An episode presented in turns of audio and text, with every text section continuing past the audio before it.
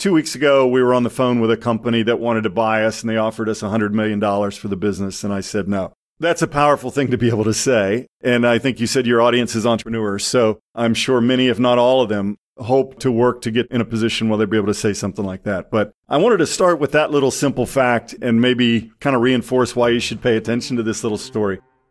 If you have any of those in your town and you're in the technology business, I'd urge you to seek them out. They helped me raise a million dollars like within a few days. It was really easy.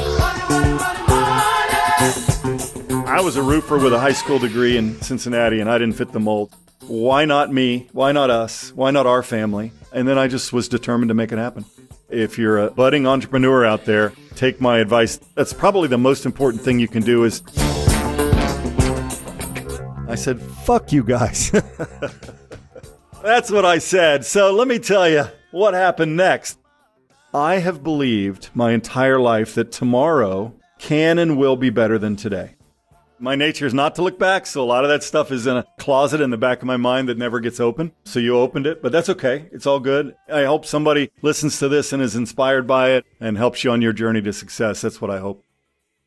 So my name's Philip Ogilvie. I'm the founder, co-founder really of Stack Construction Technologies. I'm based in Cincinnati, Ohio. My wife and I have a place in Palm Coast, Florida on the West Coast, about halfway between Daytona and Jacksonville. And so we are increasingly spending more and more time down there, about six or seven months a year right now. So we love it in Florida. But my business here is in Cincinnati and my grandkids are up here and my kids. And so we still have a place up here and spend a fair amount of time. I'm currently in the office in Cincinnati we have about 120 employees so far, and we're trying to hire another 100 over the next 10 to 12 months. We just acquired a small company in Montreal, and they brought with them about 35 employees. So we're about 110 or 12. We're hiring literally daily, so I'm not sure the exact number, but that's about the size of the business this very minute.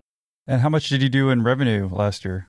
You know, we measure this business. This is a software as a service recurring revenue business. So we're creating a very valuable business. Investors today, if you look at the price of software as a service companies, they tend to trade for a multiple of revenue as opposed to a multiple of EBITDA as long as they're fast growing businesses. So you know, we'll prob- we're on track right now to do about 13 million in recurring revenue, but the business is currently growing at between 50 and 60% year over year. So we're in a really good spot and it's a fun place to be. It's just called Stacked. Stack, S T A C K, just like a stack of bricks. We're in the construction technology business. We make estimating software for building contractors. It's an easy way to think of it. Okay. Well, yeah, you did make it easy. Thank you. Because I was wondering how complicated it would be to explain. So, building contractors, they just buy your software and use it online, and then you help them estimate quicker and faster so they can make more money?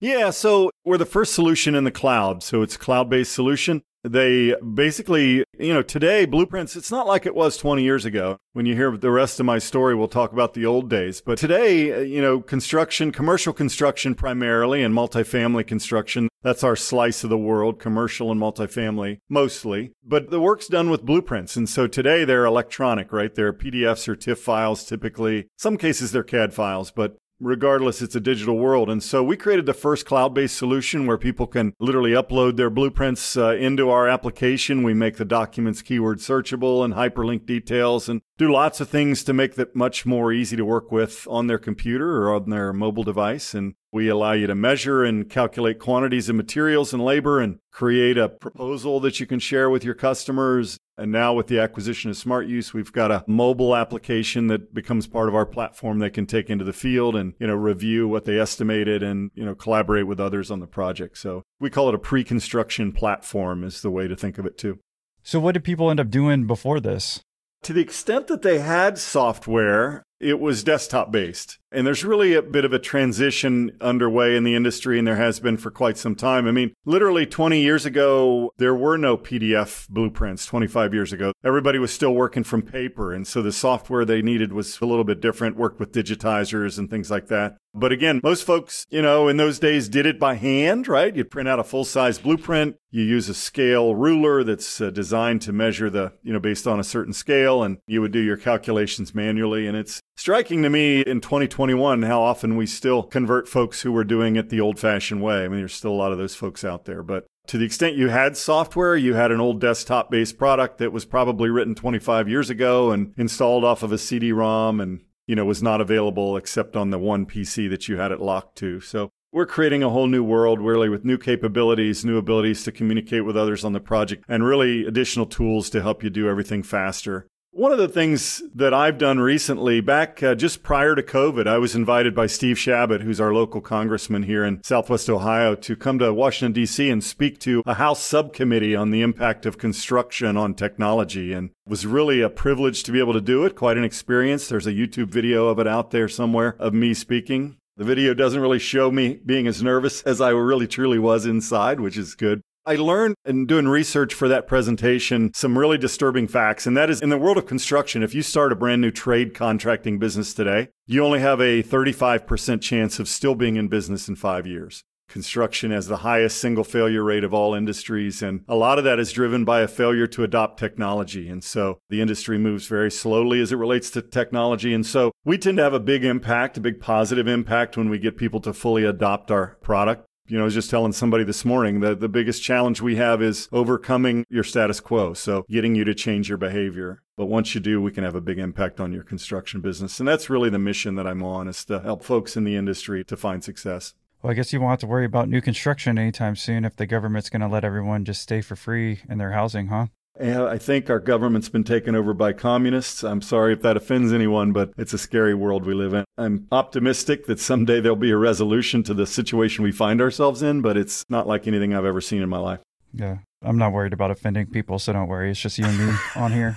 That's good to hear. You know, it is ridiculous that, okay, how long can we go without actually paying our rent? It sucks when people are unemployed and whatnot, but they forget. I mean, what do you think is going to happen to the cost of housing? You know, the people are going to stop building multifamily and any housing if people aren't going to pay them, right? I saw a note this morning. Somebody posted on a website that I was following, and they said, you know, how is it that people made so much from unemployment that they didn't have to go to work, yet they can't pay their rent? yeah. Good call. Right? Yeah, I definitely agree. I forget. Yeah, a lot of them are making more money than they ever had, and then they're not paying rent. It's just an unbelievable situation, and I'm optimistic it'll be somehow corrected, but it's just uh, scary to me where we are today.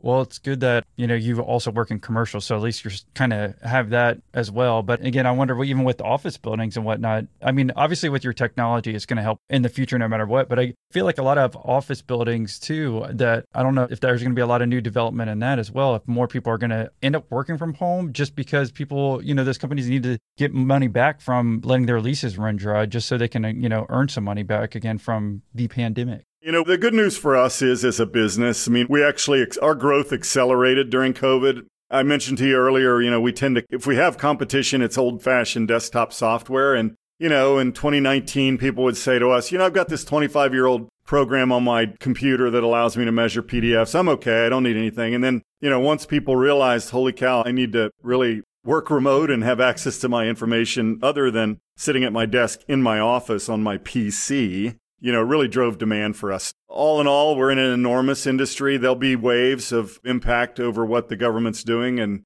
you know, I do think that the industry is big enough and there's continues to be a lot of tailwind in terms of people adopting technology to help grow their business. So I've lived this long. I've lived through a lot. We started my first business and uh, was trying to raise money when the planes hit the towers in New York City. And so I got a lot of experience sort of being resilient and living through things. And I, am confident we'll get to the other side of this as well. But we're in a good space given the size of the market and the, and the fact that people really, really do need technology to succeed today the only reason I wanted to bring that up is because I feel like you could talk about that versus a lot of guests that I have on aren't in the construction field. Like I could see how hopefully it doesn't affect your company too much because I mean, like you said, you, you even went up in revenue with COVID because people have to start cutting costs on certain things and looking at what new technology is out there. So no matter what, it sounds like your platform's still going to save them money. But again, that's the only reason I brought that up is like talking to someone who's been in the construction field or kind of understands that perspective of like, okay, if people don't eventually pay rent or, you know, if these office buildings and start going vacant, it's like there's going to be less construction overall. And that's the only reason I brought that up. Yeah, so. no, no, no. That's, that's fair. And I, and I, you know, it's a conversation we have and nobody, none of us have a crystal ball. Neither you nor I nor any of our listeners have a crystal ball, right? But at the end of the day, again, the market is huge. I think some of this will pass. We're seeing a little bit of it. You know, some companies that said, "Oh, we're never going back to work," and well, now some people are coming back to work. I mean, there's a lot of advantages in just being face to face with another human being. So everybody's not always going to work from home. I still don't believe that's the future. So with Stack, I mean, specifically, like, how do you actually end up saving these people money?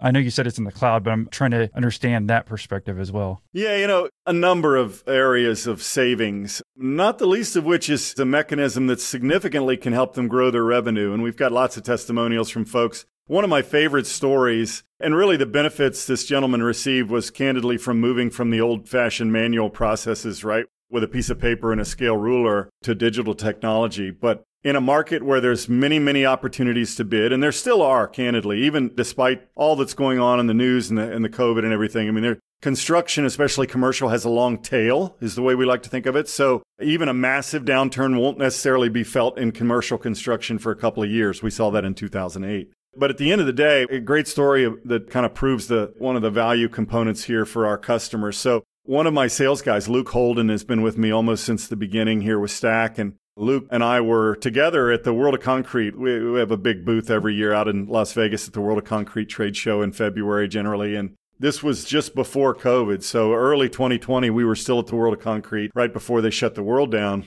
And Luke had a guy approach him and said, "Hey, Luke, uh, I don't know if you remember me. My name is, you know, so and so, and I'm from whatever the name the company was. And you sold me Stack back, you know, three years ago at the World of Concrete. And so I wanted to seek you out. I'm glad to see you here. You know, thanks for everything you did for me." And he said, "By the way, Luke, I had a story I wanted to share with you." He said, when I first came to Las Vegas three years ago looking for software, I was a $600,000 concrete contractor. And he said, three years after buying Stack, and he said, I give credit greatly to Stack for changing the way we do business. This past year, 2019, I did $6.2 million in revenue. And so we can definitely have a big impact on their top line. And of course, he added that he was more accurate as well, which helped him retain more of the money that he earned. But yeah, we tend to impact the top line first in these companies and really make their processes more efficient, help them get access to more work and so on. These days, small business owners are busier than ever, and spending time searching for the right candidates can feel like you're just taking time away from growing your business. That's why LinkedIn Jobs made it easier to find the people you want to talk to faster and for free. And from my personal experience, you can't find a qualified candidate faster than you can on LinkedIn Jobs. Create a free job post in minutes on LinkedIn Jobs to reach your network and beyond to the world's largest professional network of over 770 million people. Focus on candidates with just the right skills and experience and use screening questions to get your role in front of only the most qualified. Then use the simple tools on LinkedIn Jobs to quickly filter and prioritize who you'd like to interview and hire. It's why businesses rate LinkedIn jobs number one in delivering quality hires versus leading competitors. LinkedIn Jobs helps you find the candidates you want to talk to faster. Did you know every week nearly 40 million job seekers visit LinkedIn? Post your job for free at linkedin.com slash millionaire. That's linkedin.com slash millionaire to post your job for free. Terms and conditions apply. When it comes to your next business read, you do have options. You could pick up that trendy, new buzzwordy business book, or you could learn the timeless, buzzword free lessons of a straightforward, modern classic. I'm talking about Good Profit by Charles Koch, a CEO with a real world track record of decade upon decade of actual exponential business growth. Want the lessons from someone who's actually done it? Start by visiting goodprofitbook.com. That's goodprofitbook.com. Yeah, but for that guy, because I like that example, could you tell me like what he was using or what you thought he was using before, and then by using Stack, how it helped him grow the amount? Yeah, sure. So he was typical, and still today in 2021, late 2021, 40% of the new customers for Stack are coming off of nothing at all. You'd think those are tiny companies, and they're not always. They're, sometimes they're large companies as well. But when I say that, you know, they probably today, if they're you know, if they're doing much business, they have a plotter in their office. We used to call them plotters. Now they're really like just large format printers, but they tend to, you know, print out their own blueprints in their office and they'll take a scale ruler just like dad did. And, you know, they'll sit down and start calculating quantities and doing it manually versus doing it digitally. And now today in the cloud where they can do it from anywhere is really transformative for companies. So folks see a big benefit when they come off of the desktop software, the old fashioned desktop software that they might have used in the past because they can now collaborate and work with others. And we have a bunch of collaboration tools that make it really easy to work with digital files and navigate through a big set. But it can have a big impact. This is obviously an extreme example, but we have lots of testimonials of folks that saw their top line rise dramatically after adopting Stack. Yeah, but that construction guy who did the concrete, so he was probably using desktop software, right? I think in his case, he was using nothing at all. So he was coming from paper. Okay. Yeah, he was coming from paper. Right. So, you know, he could immediately do many multiples more takeoffs and estimates for new project opportunities than he could do by hand just based on the technology. Well, then it makes sense why he'd able to, if you're going from hand to even desktop software, I think that that's a huge dramatic jump. But like this desktop software, can you give me some names or examples? Because maybe there's construction people listening right now that are using those softwares. You know, they can hear what previous customers use and they actually use you today. So, yeah, sure, sure, sure, sure. We're talking about names like PlanSwift is one of the old, you know, 25 or 30 year old software programs. On screen takeoff was probably the most popular back in the day. There's a product called Bluebeam, owned by a German company that does some limited measuring and things like that. But those are some of the legacy desktop products that are in the market that sort of still exist today. You know, they're not seeing any new feature development. You can't really do much with an old desktop product that was written, you know, that many decades ago. And so for the most part, they're still being supported, but not really improved upon. And making the transition to the cloud where it's now on your phone, mobile device, or you can work from anywhere with other people on the team is really transformative as well.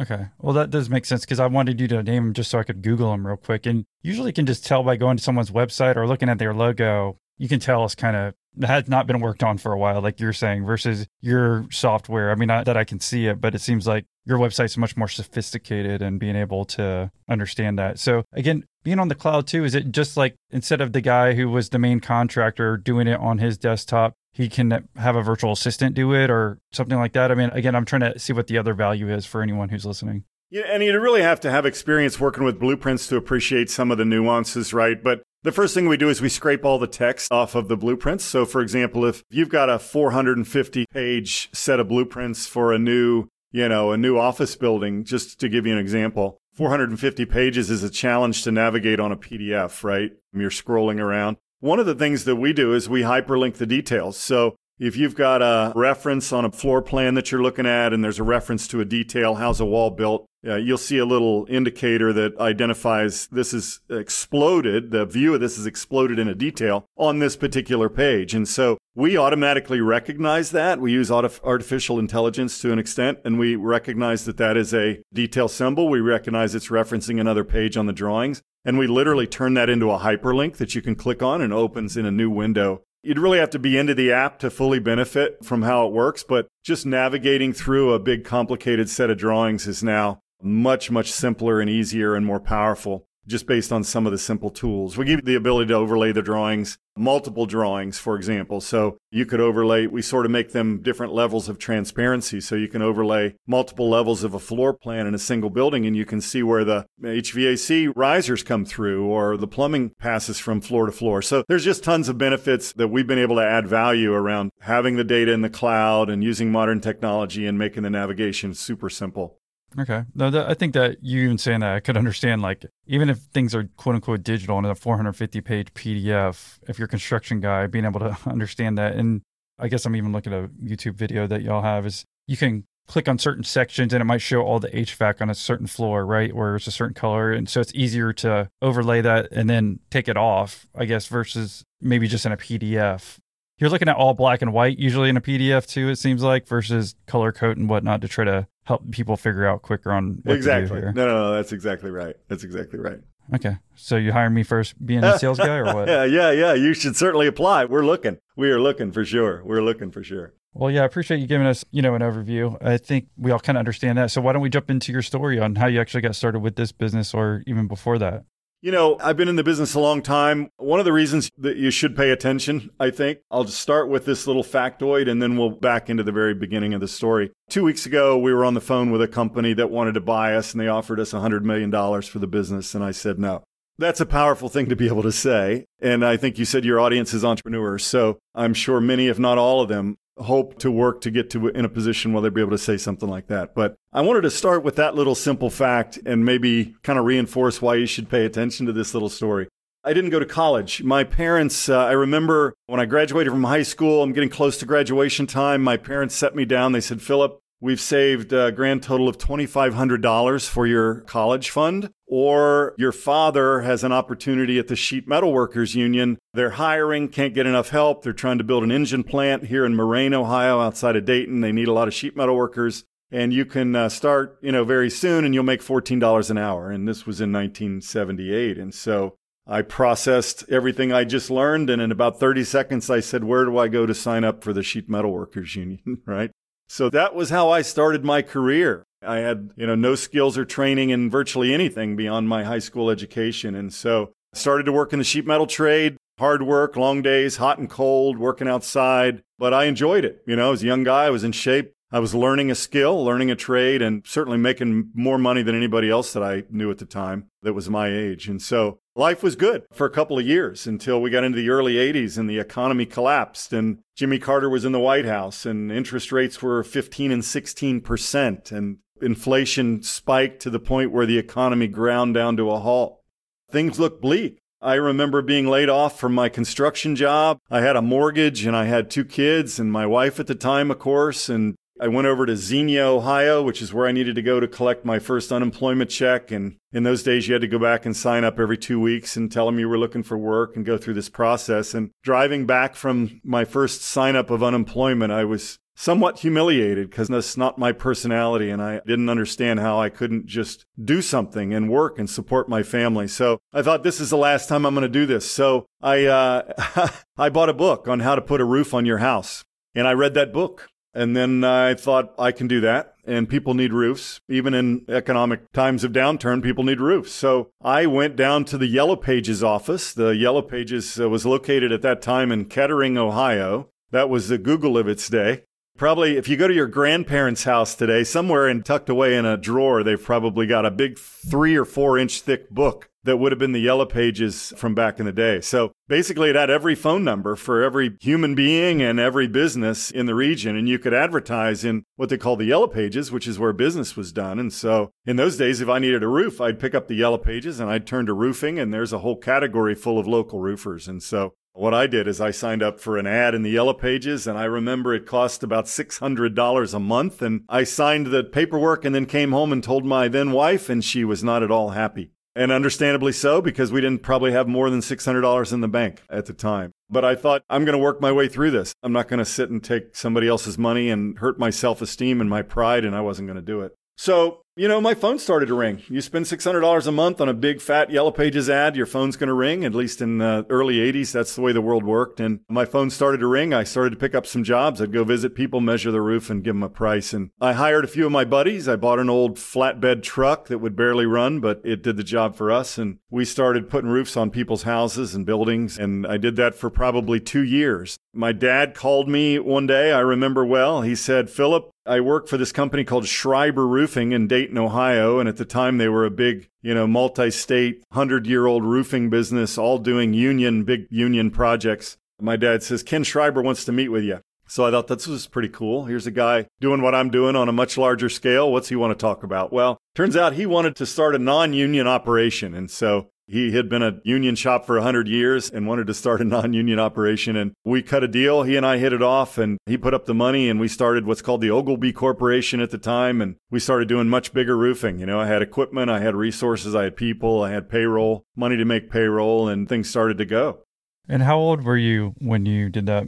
I was 25 years old. I was 25 years old at this point of the story. And at my peak, I got up to like 55 or 60 employees. You know, it was not easy being a non union division of Schreiber Roofing. I remember we bought a building to put our shop in and we had it renovated and we had a grand opening slated for Monday. And on Sunday afternoon, the police caught somebody trying to set the building on fire. Uh, yeah, you can judge for yourself whether that was union related or not. Uh, later on, the entire front window to the shop was blasted out with a shotgun overnight, and I suspect that was probably not the union folks as well. So I'm not, not saying anything against unions at all. It's just it was a different time in the early 80s, a lot of stress, and people didn't. I'll say something against unions. Yeah, they aren't any good. That's so you don't have to worry about it. okay. So I actually talked to a guy, episode 206, if y'all want to check it out afterwards, write that down 206 with Ethan Wendell, where we talked about the same thing with like he was a smaller company too. What unions will do to make you, you know, join or not join is just like you're even saying it right here. Like, okay, I don't know, quote unquote, if it was. And that's what I was going to ask is like, how are you able to get around it? But it sounds like they were still haunting you, even if you weren't even not unionized, you know? Yeah, for sure. Yeah, for sure. Well, that's the very real part of the story. But, you know, we persevered and I have no idea if anybody was ever prosecuted. I doubt it. I don't remember going to court, but, you know, that's the way the world works today. But I kept my head down and we kept going. You know, along the way, I remember bringing home my first personal computer and I started using a Lotus spreadsheet. Somebody told me about Lotus. That was before Excel. And I built a spreadsheet and, you know, I created formulas and I created an estimating spreadsheet for my business. And it really helped a ton, right? It helped me not to forget things. It helped me to properly calculate quantities and really was at a, you know, it had an impact on my business. And so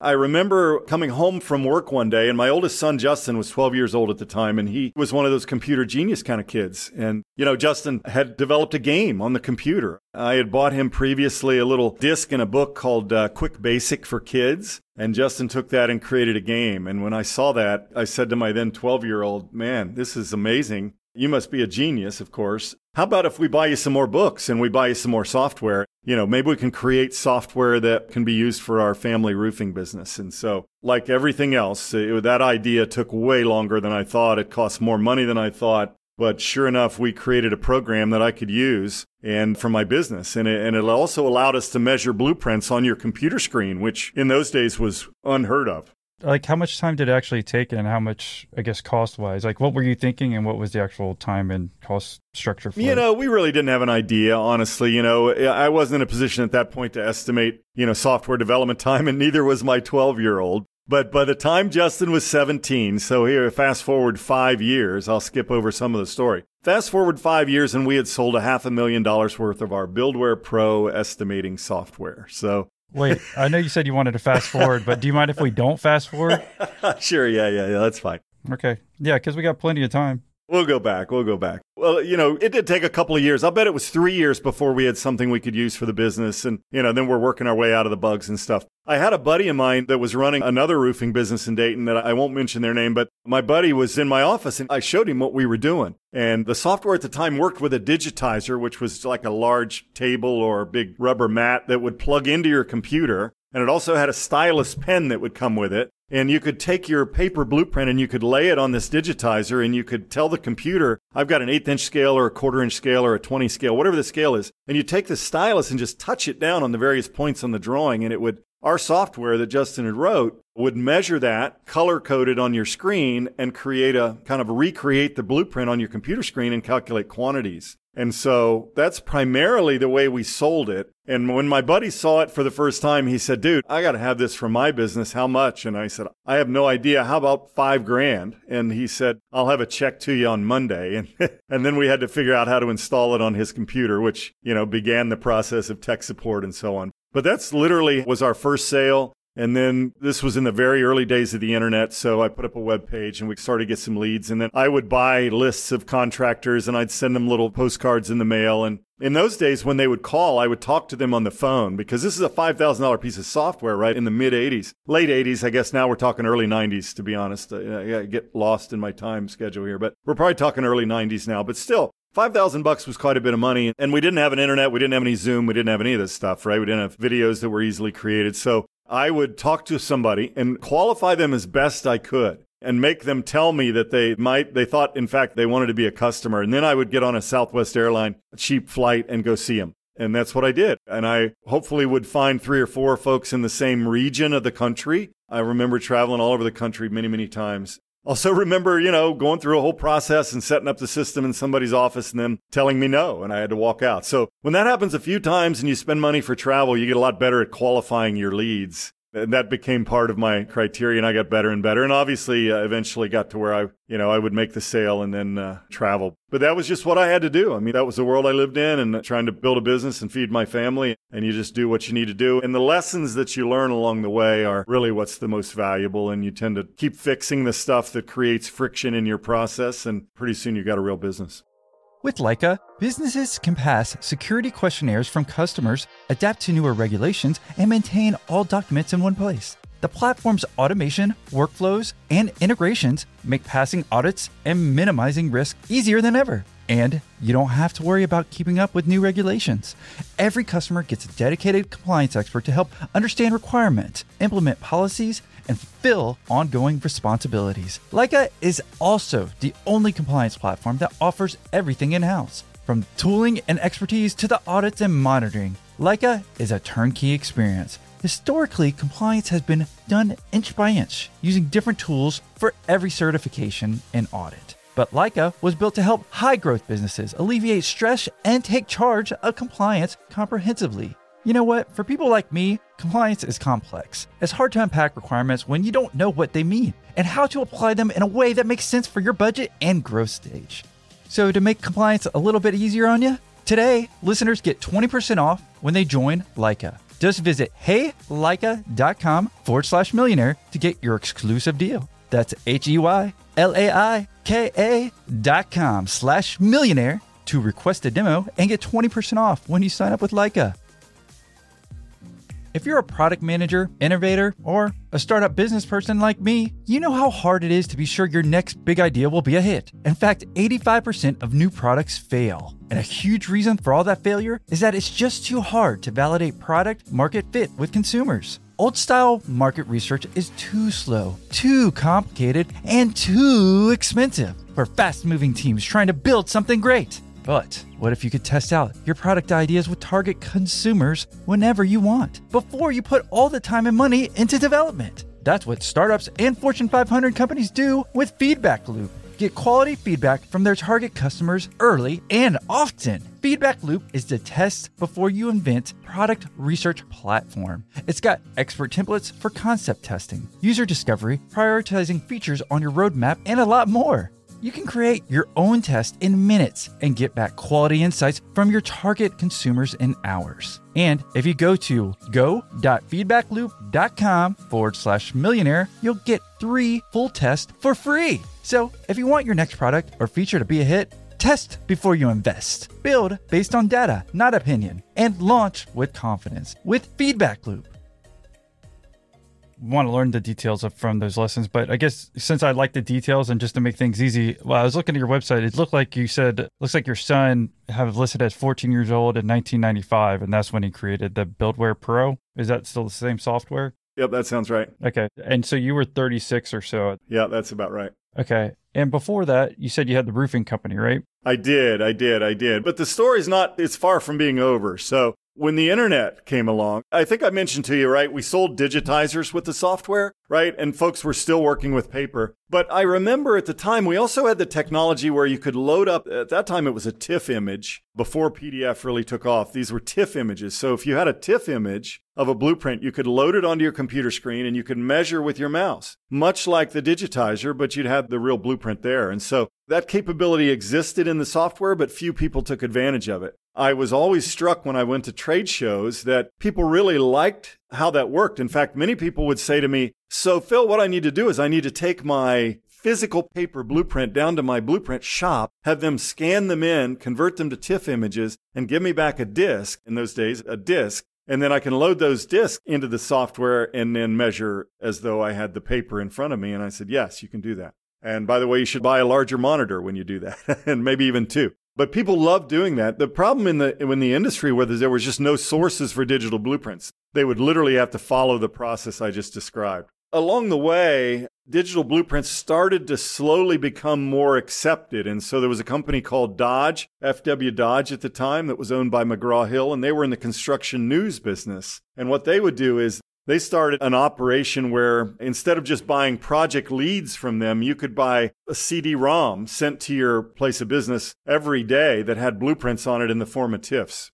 And when that happened, I thought, man, that is cool. And there's got to be something there. So I'll never forget I didn't intend to include this in the story, but it's suddenly become relevant. I thought I'm going to call these folks at Dodge and see if I can't make a partnership with them. They've got to certainly be interested in my software that can take these TIFF images that they're now selling, right, to contractors all over the country. They can take these TIFF images and turn them into a blueprint that they can measure and create an estimate and determine quantities and all that stuff right on their own computer screen without ever turning them into paper. And I thought, surely if I get a hold of Dodge, this will be a national deal and I'll get rich and this will become very successful overnight. And, you know, I was super excited. I remember, right? And so I started calling into Dodge and I got fed at the time they were owned by McGraw Hill. Their corporate office was in New Jersey. And, and I, I remember I finally found my way to the vice president of marketing, right? Was I think the highest reference I got. I got his phone number. And so I kept calling him. I would call, you know, twice a day. Of course, you get the gatekeeper, the secretary that won't let you talk to him, but I would always leave a message. You know, this is very exciting. I take 10 minutes of your time. You really want to hear my idea. This can change the world for both of us, blah, blah, blah, blah, blah. It was always crickets. I never got anything back. And one day, I remember, well, it was a Friday and it was about noon, and I thought, man, if I could only get a hold of those Dodge people, I need to talk to those Dodge guys. So I called again, and this time he answered his own phone. Who I can't even remember his name. I wish it was. I wrote it down, but it, that paper's long gone. But this vice president of marketing for Dodge at the time, he answered his own phone, and I just thought, you know, it's lunchtime. Maybe I can miss the gatekeeper, and I did. And he answered his own phone, and I said, hey, this is Phil Ogilvie. Here's my story. Blah blah blah. Here's what we've developed. I see you guys have this in the market. Be great to work together, partnership, something, you know. And there's this long pause on the other end of the phone, and this is a $150 million company, right? And this guy starts reaming me over the phone. He talks to me like I am the dirt on the bottom of his shoe. Like, how dare I waste his time? Did I not understand this guy is a senior executive at the largest construction news organization in the world? And how dare I take the initiative to burn up his phone lines and waste his time? Yeah. What do you think about that? Well, I was horrified. I'd never had anybody speak to me that way, candidly. And I wrote down what he said to me and I wrote down his name and I stuck it on my wall. What was his name? I wish I could remember. I can't. I'm sorry. It's you know, it's one of those things. Eventually, I got to tell you the rest of the story for you to fully appreciate this story, but I don't know his name and he's long since been gone. I have talked to folks at Dodge since and in fact Dodge tried to buy me about 5 years ago and I told them no too. But the fact of the matter is, I'd never been spoken to, and it really inspired me. I wrote it down, I put it on the wall behind me, and that just made me furious, right? So let me continue to tell this story because Dodge gets their due, and I'll tell you how it all happened. So, you know, shortly after this, it occurred to me, all right, well, Dodge isn't going to be a plan, but what if I created a web based application that would allow contractor, a general contractor, to issue invites to bid and communicate with his or her subcontractors via this new thing called the internet? And in fact, probably what I could do is I could allow them to upload PDF files or TIFF files for their blueprints, and we'll create a much bigger market for buildware right? That was my idea. I'm going to create this web app that would allow general contractors to issue invites to all their subs because I knew a general contractor, a single general contractor in the commercial world, can invite a thousand different subcontractors to bid on a single project of any size. It's quite a networking process. And I knew that, you know, based upon my experience in the in sort of the, you know, the hard world but I thought this was a great opportunity. And so I did what everybody did in those days, which is I created a business plan. And now, if you're on the following along on the timeline, by now we're into the dot com boom. This is the late 90s. Internet companies are being born everywhere. This thing called Amazon is just getting its start, right? People are buying books via this website and they're losing a lot of money, but people, you know, think this is going to be the future and companies are selling for hundreds of millions of dollars when they have very little revenue. And I thought, man, this new idea I've got, this could be one of those dot com successes, right? And so uh, I wrote the business plan. I started to, I hired people to introduce me to potential investors. You know, I said, look, I'm trying to raise five million bucks. If you help me, you know, connect me to the right investor, I'll give you, you know, a hundred thousand dollars. Or I don't know what what the deal was.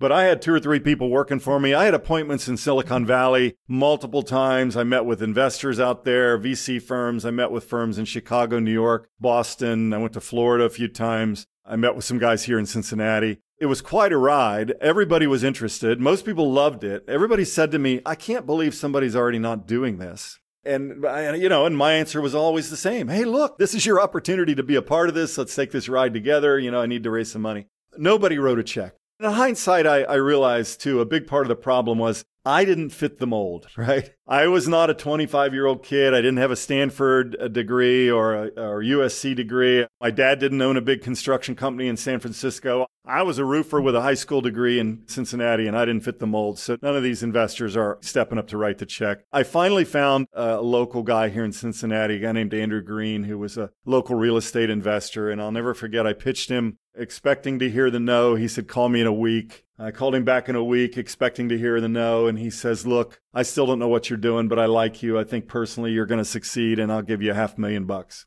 He said, I'd just like to get my money back. And that's that was how we started isquarefoot.com, isqft.com. It's now part of a, an outfit called Construct Connect, and I'll tell you a little bit of that story too. But that's how we started iSquarefoot. And by the way, to wrap a bow around the Dodge story, iSquarefoot ultimately became such a success story that we devastated the folks at Dodge. They ended up selling to a group called Symphony. They were a third of their previous size when they sold. At their heyday, I think Dodge was a $360 million business. When Symphony bought them, they were doing 140 million and declining, and most of that business went to I Square Foot and then Construct Connect. So there is a little bit of a silver lining around my Dodge story, but ultimately it took a long time to see that become real. Along the way, in the early days of iSquarefoot, I'm building my management team, my leadership team, and I met a guy named Dave Conway. And Dave Conway was a very sharp, polished individual, spoke very well.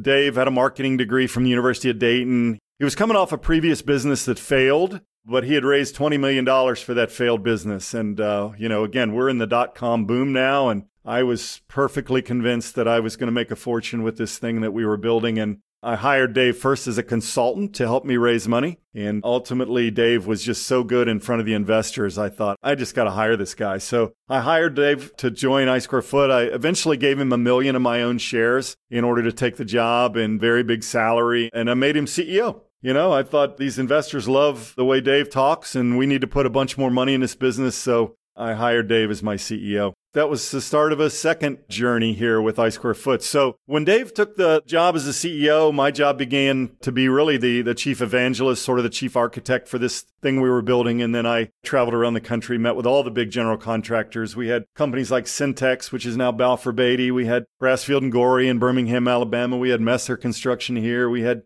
Swinnerton on the West Coast and Douglas Barnhart's. We had big general contractors that were my customers all over the country. We we're really changing the world with this thing. The product that I created that allowed these guys to distribute drawings to their subs. In many cases, these bigger general contractors were at the time spending upwards of two or three million dollars printing blueprints at their own expense and mailing them to uh, their subcontractors. And so when I introduced to them the construction office at iSquarefoot, it really changed their world and they paid a lot for it. I mean, we had customers paying us a quarter million dollars in ARR in the very early days for that solution because it was such a better, more transformative experience than what they had done on paper.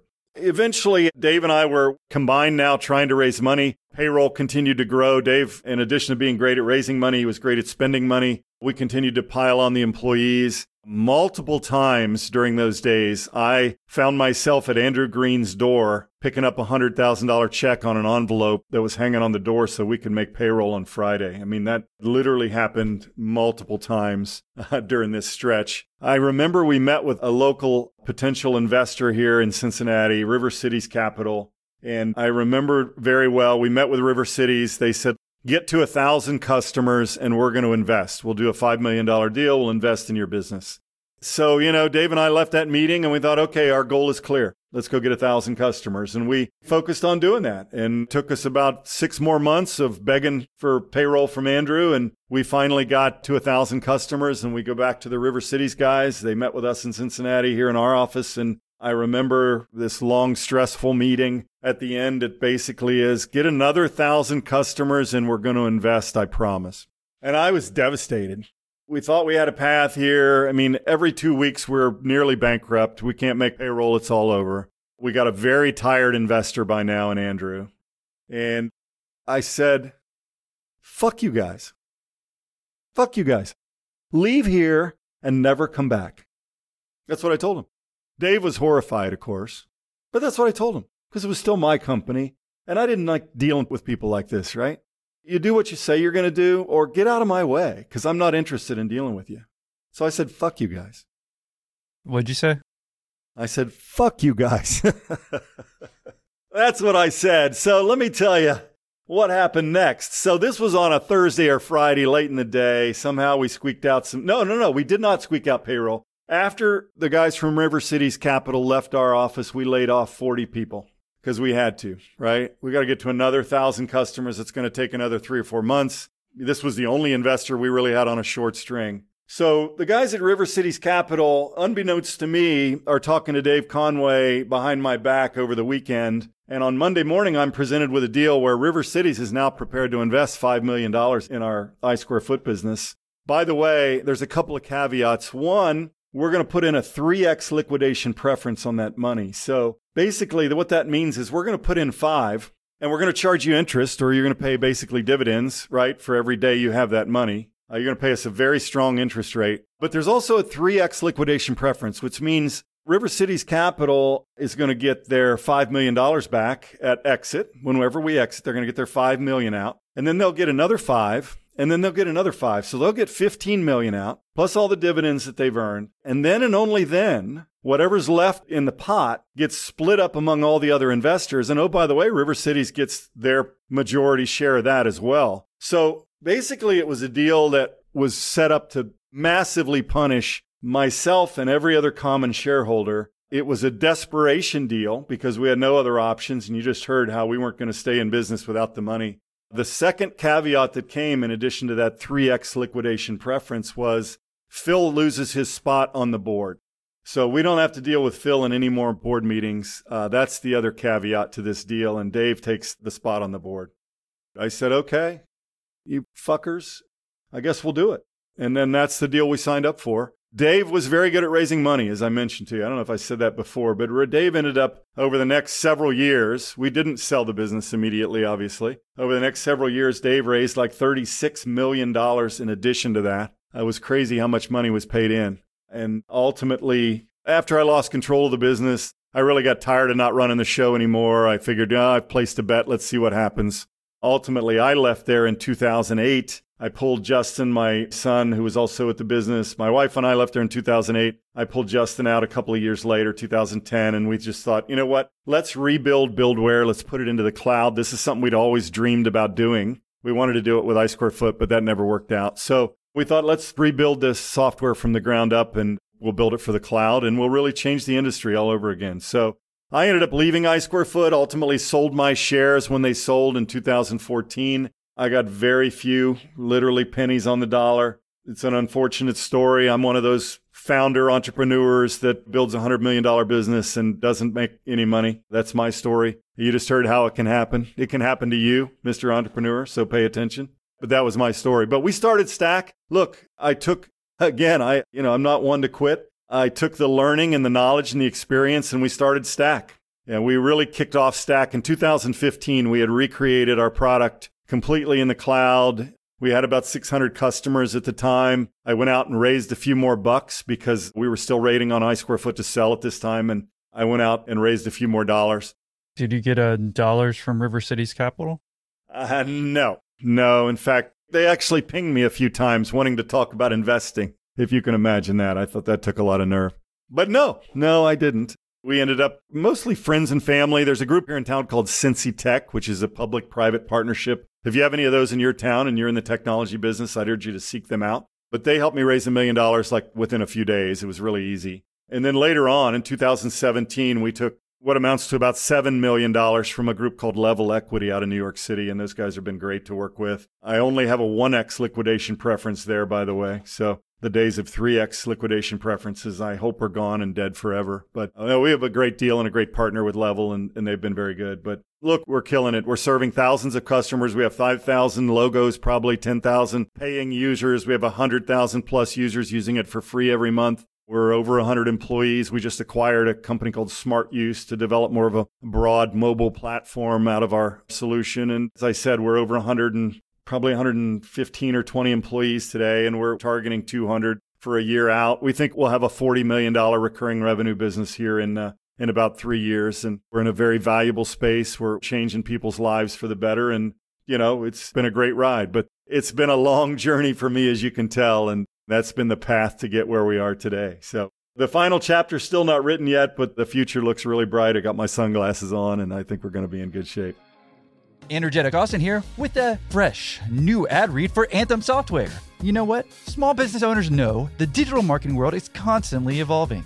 Every change means spending time finding and keeping track of vendors for different projects. That's why you need Anthem Software to be your dedicated partner. Trust me, you need to check them out. Anthem Software provides a whole suite of services business management software, digital marketing, and consulting all designed to help your small business grow and thrive against the competition. Anthem Software is the one stop shop that can take care of lead management, conversion reports, website design, social media marketing, and so much more. This lets you focus on running your business so you can make more money and actually have time to enjoy it.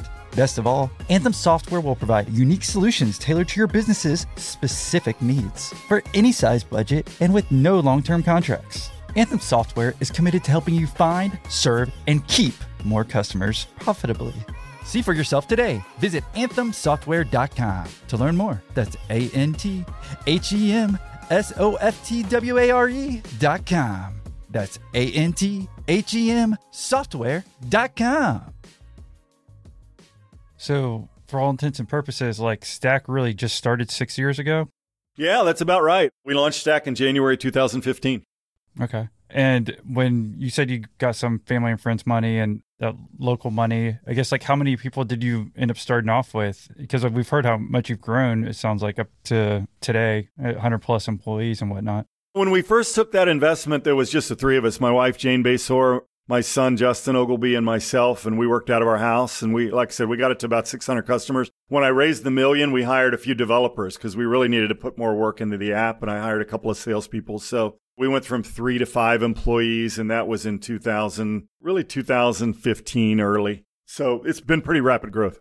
Again, that's over the last six years that I'm looking at. What was the difference between this product and the I Square Foot product that you were working on?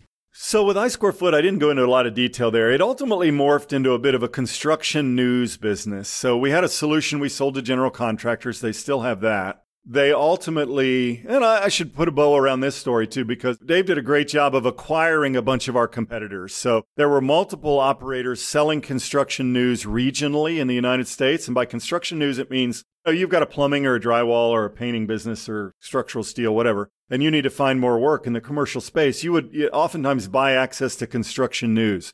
So you buy access to a subscription that gives you daily leads, new projects out for bid, things like that, who you're going to bid to, all that kind of stuff. It's a very typical thing to do if you're in the construction business.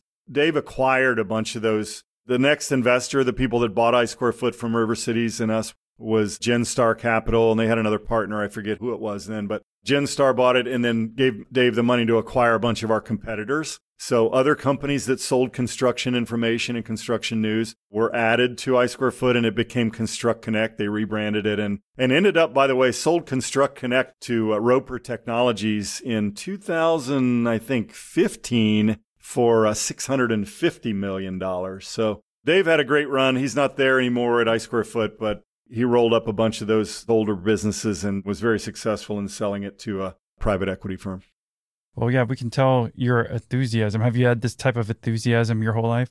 Uh, probably. You know, it's, it's probably the energy that drives me forward. I mean, I was just determined to succeed. I was talking to a young guy the other day who was telling me about how he's got a side hustle and a day job and two day jobs. And I explained to him, look, you know, I'm not telling you to quit your job, but when you feel like you've got a formula and you've got it figured out, one of the most important things you can do to ultimately ensure your success is to burn the bridges you really can't continue to rely on the old revenue forever because if you've got an out, most people will take it when things get really difficult. I mean, you heard my story. The more difficult things became, the more I worked hard to find a solution. And so, you know, this is the land of opportunity. We are so blessed to live on the greatest country in the planet where stories like mine are possible. But as the entrepreneur, just understand in advance it's not going to be an easy path. When things get tough, you find a way to fix the friction areas in your business. And if you stay with it long enough, you'll succeed. But if you've got that secondary backdoor available option all the time, you probably won't ever really find success because you really don't have to.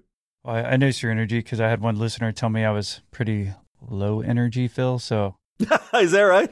Energetic Austin really enjoys your energy. So that's great. That's great. I have to plug those into my ad spots, the Energetic Austin. But do you mind if I go back? Because you're going so quick. I wanted to let you tell the story. But if I jump back to certain details and sure. I think it would be kind of interesting, basically, even with your original software that your son developed, I guess in 1995, you were about 36. You were saying it sounded like eight, nine years you had been working on your own roofing company. You said he got up to 80 employees or so. Can you tell us like the transition of going from a roofing company to the software company? Yeah. So, man, roofing is tough. And again, I gave you the stats from construction trades in general. what happens? Why construction has such a high failure rate? And listen, I, I was probably tracking to be another failure in hindsight. I'd love to tell you I lived in a big house on the hill and I had a big boat on the river and life was wonderful for me in the roofing business. It wasn't was always a struggle. I never had enough cash. The reason it's there's such a high failure rate in construction is it tends to be guys like me, right, who have no formal business training, have no idea how to run a business. They know how to perform some sort of action or trade, but they really don't know how to sell it. They don't know how to market it. They don't know how to manage people. They don't know how to pay the government. There's so many headwinds to the industry based on that because they tend to be people who aren't trained to be in business. They're trained to perform some sort of action. And if you're good at that, you think you can build a business. It's really two different things. And there's a much broader skill set required to succeed. And the fact that it's easy to get into these construction trade businesses and there's always work around, new people need help in general, when the market slows down a little bit, the margins tighten dramatically, right? When people are desperate for work, they really cut their margins. You've got to be a super efficient operator to be successful in a world where the margins are very thin. And so it was an easy decision once you saw that, hey, looks like I have the potential to make money with this software and selling that. You're like, you're barely making ends meet anyways as a, you know, roofer and a roofing construction company that it was an easy decision. Austin, it was the easiest decision I've ever made my whole life, for sure. No question about it. And you were saying you're trying to sell this software. You were just trying to go to certain cities. And how would they find out about you? Because I know you said there's something called the Yellow Pages that we heard about. And I understand that was for your roofing. But how were they able to find out about your software in these other cities and you trying to land those deals? Uh, yeah, so that was in the very early days of the internet. I stood up a web page and people would call in. The other thing that I did, my buddy David Kushner, that I went to high school with and played soccer with as a kid, he had a technology business, mostly sort of like a, an overblown Radio Shack in Fairborn, Ohio, but he did a lot of video production. And so I went into David's studios and he helped me record a demo video uh, that I put on a on one of those big, you know, Betamax or VHS cassettes. And so one of the things I started to do is if you come to my website and you're interested in the software, request a free video and I would mail you the video and then you could watch the video and you get a demo. So that really that was sort of like the early days of any sort of screen sharing, you know, but that was my workaround and that made it a lot easier to vet who I was going to fly to see and all that kind of stuff. Yeah, so that does seem like it made sense. And then so from there, from '95 up to you're basically saying the dot com boom. I think like what 2001 is when you started doing I square foot, but did it just kind of develop from that original software into I square foot, if you will, the one the software that your kind of son started to create?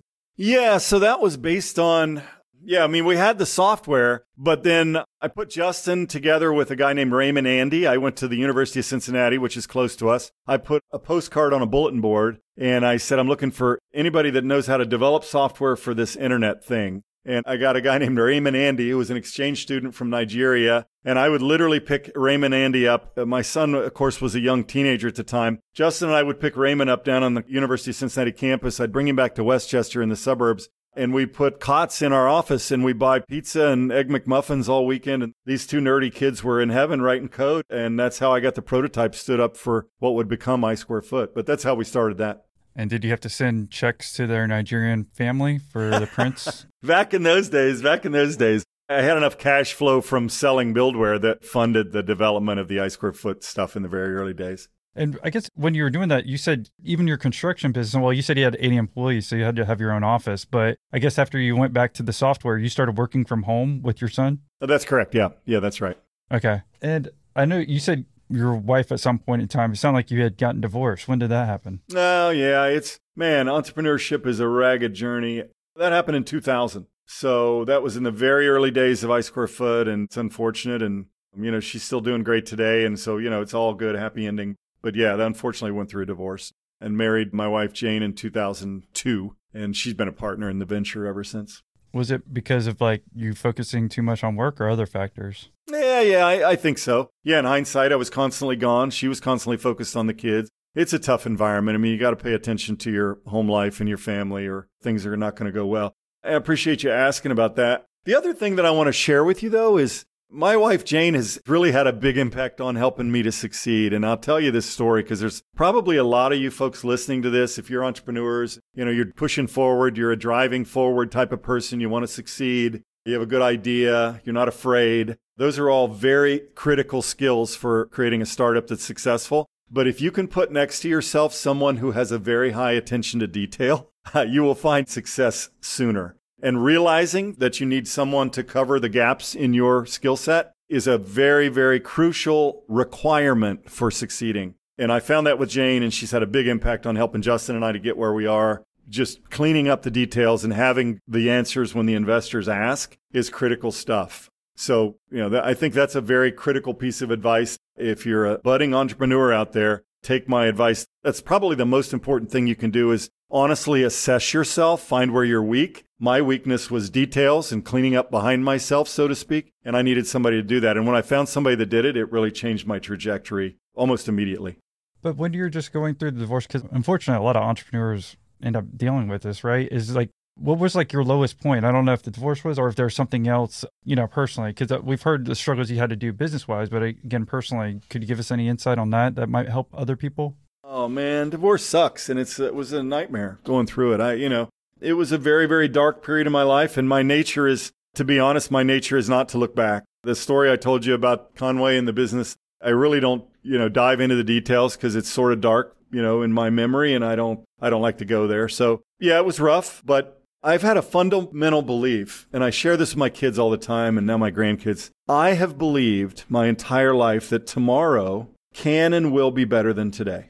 I believe that. I believe it today. I believed it yesterday. I believed it when I was 25 and when I was 40. I believe tomorrow can and will be better than today. And the other thing that's really important to my beliefs, to be honest, is that I believe I have the responsibility and the ability to do it myself. That's not to minimize the contributions of all those around me. I've explained to you how important that is. But if you believe that you're waiting on someone else to give you some sort of resource or somebody else has got to say yes to something for you to succeed, you will not find success in the long term. Well, yeah, I appreciate you saying that divorce was a struggle, but it, I'm just trying to understand because it sounds like from me, if I'm just listening, it sounds like Phil's super enthusiastic, which we like. You know, he's super positive, which we like. Like you need those things, but it seems like your life wasn't that hard, or you didn't have to go through anything personally that was that hard. That's the reason I was asking. They're like, uh, Phil's story seems pretty, pretty simple and pretty easy. Much of my early life was a financial nightmare. Much of it, very much of it. You know, it's funny. It's funny to be where I am today. I have my own airplane. I fly back and forth to our place in Florida. I'm going to buy a bigger airplane pretty soon. I, we're going to buy a bigger condo on the ocean. We're on the ocean now. Life today is amazing, but life, I mean, I went through 30 years of really, really difficult financial times. I had a tax lien on me for $75,000 when Andrew Green finally said yes. I mean, you know, there's, there's just, it's a journey. and it's a challenge and it's difficult. And I, I, I, love, you know, people look at me today and they think they know me, but they have no idea the darkness that I've plodded through to get to where I am today. What's the darkness that you've plodded through? I've said enough about it. Let's go forward. That's my nature is going forward. I, you know, it, it was dark. I mean, I filed personal bankruptcy. I filed personal bankruptcy when I was 26 years old, something like that. I mean, I, I it's, it's, uh, you know, and I, I, I, it brings tears to my eyes. I, I signed a, uh, a credit line. We have a credit line of our business. It's now up to 13 or 14 million dollars. I remember signing that document for that credit line and crying. I mean, a tear came to my eye because of what I've been through and what I put my family and, you know, my kids through in the early days was far from desirable. You know, it's, it's just not an easy journey. You're going to come out with scars and I, I got quite a few of them, but you know, the good news is I'm out on the other side of it and uh, it's a journey and it's not easy, but it's worth it when you get to the final result. Well, if you cry, we get more downloads, so you can if you want right now. no, I'm good. I'm good. I got that out of my system. Thank you do you understand why I'm asking that? Because it sounds like, again, to the perspective, I'm glad you brought up personal bankruptcy. People wouldn't know. And that's what makes your story even more impactful. It's like, okay, he's this enthusiastic and excited about business and sounds like he's doing awesome right now. But if we don't ever hear that you went through any of those personal struggles, I mean, that just helps so much more that, like, if anyone's going through divorce or gone through personal bankruptcy, they can put themselves in your shoes and say, hey, I can still be successful. Yeah, I had a car repossessed. I mean, I, you know, I, it's so ugly. I don't like I don't like saying it out loud. I don't like thinking about it. I don't like saying it out loud. It's just not a good time in my life. And, you know, yeah, but I, you do realize it helps people, right? Oh, I know. I get it. I hope this is helpful. I, you know, I had a credit score in the low 600s, you know, now it's in the mid 800s. You know, there is daylight. There is daylight. And I, I appreciate why you're asking. And it's been a hell of a ride. It certainly had a lot of bruises along the way. Yeah, and thank you for because I was looking at your time. I, I put it down as we go. That's what I was wondering. Up till this, you know, your last company, Stack CT, It's stackct.com if anyone wants to check it out. But your stack company here, I mean, personally, like financially, you had you been successful at all? Like, if you were looking back, I mean, were you still okay financially? But Mm, yeah. it seems like really these last six years is really where you've made a lot of your money. Yeah, no, no, no, that's true. I mean, I, I was 40 years old before I made 100 grand. Both my stepdaughters are well above that in their in their early 30s, and I'm so proud of them. And you know, Justin has obviously done well most all of his working life. He's still a partner in the business, by the way. But yeah, yeah, I mean, it, yeah, it, it came later for sure. Success has come later for me. You heard my story, you know, and that's what's frustrating too about the whole I square foot story. I mean, we literally changed the way the industry operates there, and I didn't get paid. And so, if I can help one of you avoid something like that, I would certainly like to do that. But the ironic thing for me is like what you said is true. The financial success came later, but the actual success and the impact of my efforts came much earlier. I just really didn't get paid for it at the time. So. Right. And that's the whole important point. It's like some people, what happens if they're thinking right now, they're listening and they're a couple years into their business or whatever, saying they're not going to make it, right? I mean, at some point, if it's not making sense, you have to give up. But look how long it took you to achieve that financial success that it seems like some people want to have in just a few years of business. Yeah, and there's no no question about it. No question about it. And you got to pay attention. You got to instrument all everything, every instrument, every aspect of your business. That's an important lesson too. I mean, and once you have your business instrumented, by that I mean we use Salesforce for example, but I can tell you right this minute, you know, what the likelihood of a painting contractor who makes $2 million painting contractor, what's the likelihood if he signs up today he's going to churn out of Stack? I can tell you what that is. And if he's located in California and he's a $10 million contractor, I can tell you what the likelihood he's going to churn. So the more handles you have on their business, the quicker you can find success. I mean, there's just so many things along the way that I've learned. But again, the importance of bringing in people next to you that have the skills that you don't is absolutely critical, and I can't overstate it. It's one of the things we joked about the state of the country today. You just heard my long, drawn out story. It makes my head want to explode when I see young people talking about how they're disadvantaged or held down or you know, the world is somehow, they're waiting on somebody else to let them succeed. And somehow this isn't the greatest country on the planet. And to all those people, I say, fuck you. There's the door. Go find a better country because there isn't one. And until you stop waiting on somebody else to give you permission, you're not going to succeed. So it's a thing that just sort of, I hate to be at this stage in my life and, and looking at this country and the state that we're in, because I know there's a lot of great people who have their head on straight, but for us to perpetuate this belief that somehow you're being disadvantaged or held back just makes me crazy. Yeah. Or being offended by being called a gender. Do you like that? Oh my gosh. Oh my gosh. Well, I think it's funny. It's just like, you know, I think that anyone who's listening now, really, they're the people in, you know, your thought process, right? Because there's, I always say they're spending their free time trying to learn about business, trying to learn from, you know, smart people we've had on just like you. So fortunately, I think all the people listening now kind of understand that and hopefully can learn from your story. So thank you for sitting down and sharing everything. Yeah, no problem. I, you know, I think I joke that I should write a book someday. I, maybe I will. It's been, it's been a hell of a ride, but you know, you get the highlights of the story. But yeah, no, it's been, it was bloody and painful, many, many steps along the way, and I, it's good to be where I am, but it's not been without its pain and suffering.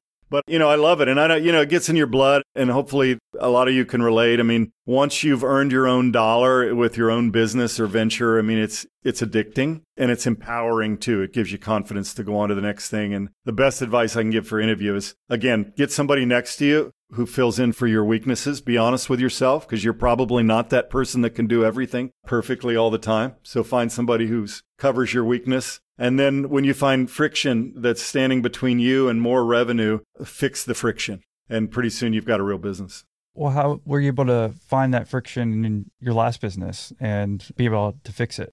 Yeah, you know, it's not a simple, uh, trite answer to that. It's it goes back to instrumenting your business, right? So you understand it. Do you really know? Do you really have the answers? What does it cost you to get a lead? What does it cost you to sell that lead? You really have to have all your, your arms wrapped completely around your business with an understanding of the metrics that matter. And then you can mark, start to make smart decisions. So it's not a simple answer to that. It's a complicated answer, and only you're going to know the answers. But start by instrumenting everything you can think of and look for what the investors or the buyers of your business what, what are the key metrics they're going to look at when they put a value on your business look at those metrics figure that out and then start working on those metrics first and pretty soon you'll find success Well, again, thanks for sharing your story. I guess one last thing, because you already gave us some wisdom there.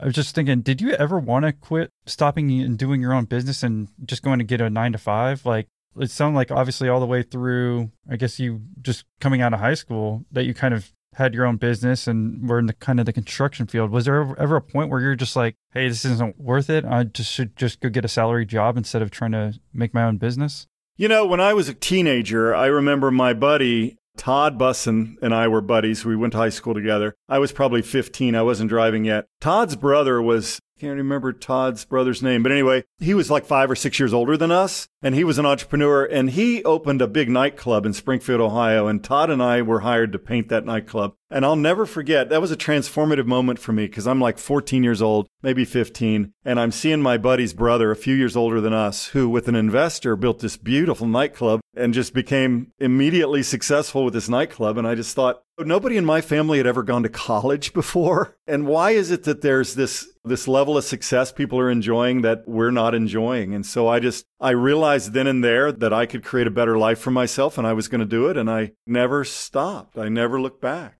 I just never did. The answer is no for me. There was never I'm going to go quit and take a job. I was just so determined from the beginning. I knew people were out there doing it and it didn't make sense to me why it couldn't be me. And that just propelled me forward. That's amazing. You know, from just a simple painting job when yeah. you're that young, right? yep, yep. And I, you know, and it's funny now, and I still remember it so this day. And I remember having that realization, like, wow, that's really amazing. I mean, he came from a blue collar family, you know, and but so anyway, that was a very early transformative moment. Why not me? Why not us? Why not our family? And then I just was determined to make it happen and why not you whoever's listening now right? That's Absolutely. the whole reason i do these stories because it, it's so hard to find the stories like yours like googling or even youtubing or whatever. And that's why i did this podcast is like okay if phil can do it then i can do it right? And hopefully it motivates other people you know and yep. to understand your story that again i just appreciate you diving into details and even talking about some of the stuff at the end the negative stuff that again no one really wants to talk about but it really i think helps some people. So i appreciate you doing that yeah, no, I'm glad to help. I'm glad to help. Like I said, my nature is not to look back. So a lot of that stuff is in a closet in the back of my mind that never gets open. So you opened it, but that's okay. It's all good. And I'm glad to help. You know, this is, it's fun. I, I hope somebody listens to this and is inspired by it and helps you on your journey to success. That's what I hope. And hopefully, someone will reach out to you right after this interview and say thank you for doing it. So, if they do, because again, I really hope that all the listeners do appreciate the time that you spend doing it and all the other guests. So, I do appreciate when they actually even take the time to, you know, tell you personally thank you for doing it. So, what would be the best way for them to reach out to you, Phil, and say thank you for doing the interview? Yeah, please don't spam me, but you can email me at pogilby at stackct.com, P O G I L B Y at stackct.com. And thanks for not spamming me, but I'm happy to love to hear from you. All right. Thanks, Phil. You're welcome. Thanks for doing it. Flash forward to 2009, and I'm back in the golf business as a club pro, and I get a message on my MySpace page from a 14 year old kid in Mexico claiming that I was his father. You know, he says I impregnated his mom in the champagne room at a club in Cozumel on New Year's Eve in 1998 and I immediately called bullshit because I remember that night vividly.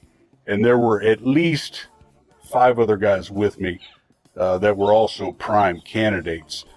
So I have to go down there as part of a paternity hearing, and the night before I have to testify. So if you want to hear more interesting stories just like this preview, well, become a Patreon member today. You know you're missing out. Just check the link in your episode description below to join the club or go to millionaire-interviews.com forward slash Patreon. Join the club. Join the club. Join the club.